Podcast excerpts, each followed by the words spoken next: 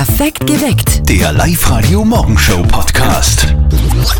22 Jahre, also eine halbe Ewigkeit, war er Landeshauptmann von Oberösterreich und heute feiert er einen runden Geburtstag.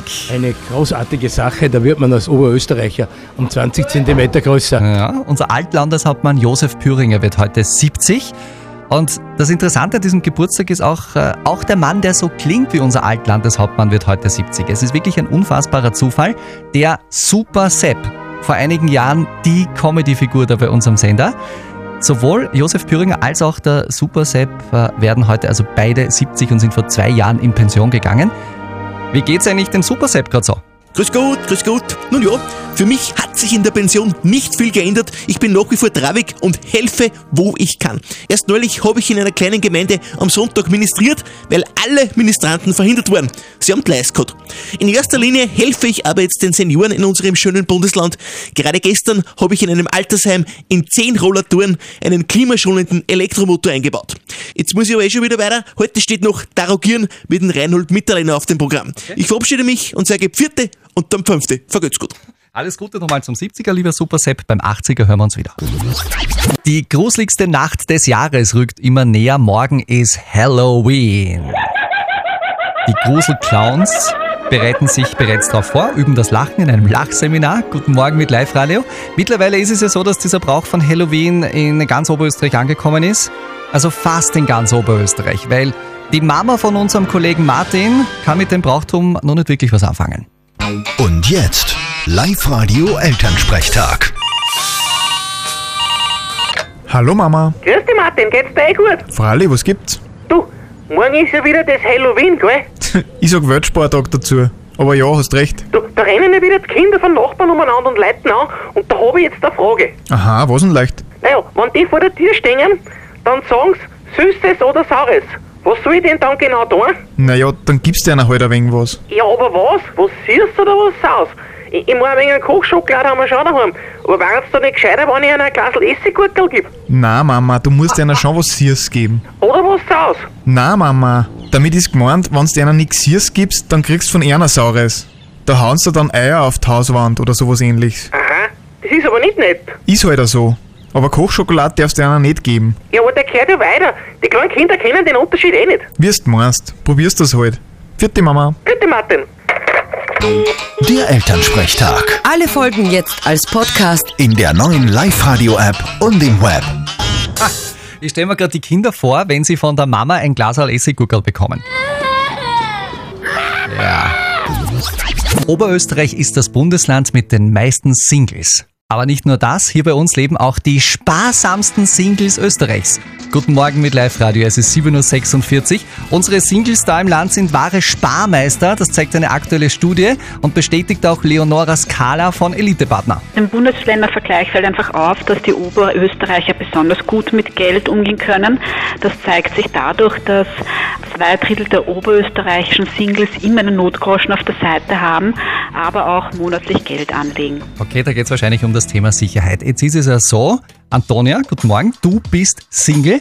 Kannst du Ja. das bestätigen? Also bist du auch so sparsam? Nein, eigentlich überhaupt nicht. Ich kann das richtig schwer nachvollziehen, dieses Studienergebnis. Ich bin doch eher das Gegenteil. Ja, Also du sparst vielleicht an den Dates. Könnte das sein? ja vielleicht, vielleicht ist das das Problem. Auch irgendwie gespart, ja? Ja. Weil es äh, bei der Studie auch rausgekommen ist, ganz spannend, die Singles wollen auch wirklich für sich selber sorgen. Also dieses Klischee, das man vielleicht von früher kennt, der Mann muss das Geld heimbringen und so weiter, das ist überhaupt nicht mehr gefragt. Den Oberösterreichern, vor allem den alleinstehenden Oberösterreichern, ist die finanzielle Unabhängigkeit ein sehr wichtiges Thema. Nur 8% wünschen sich einen Partner, der für sie sorgt.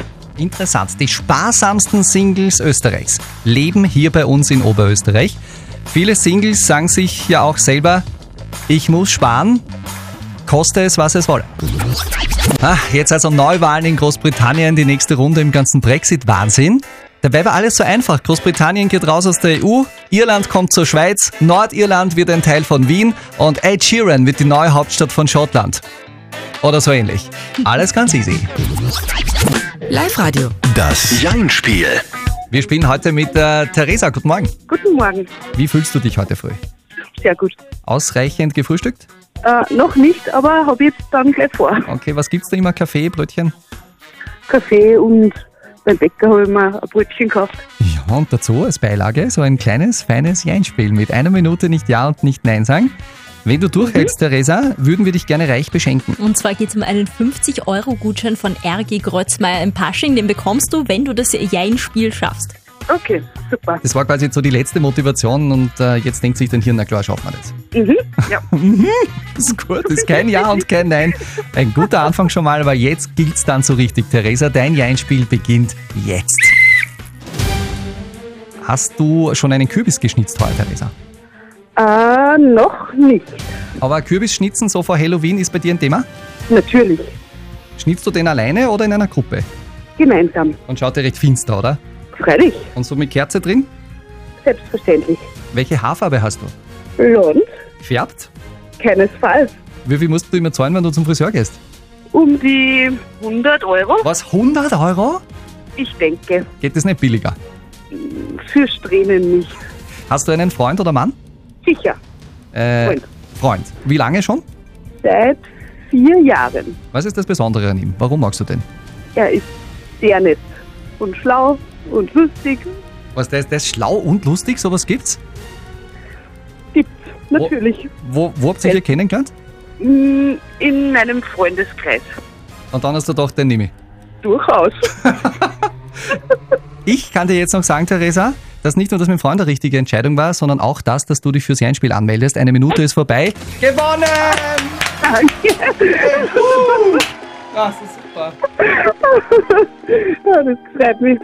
Man kann die Freude bei dir direkt hören. Ja, ich freue mich wirklich.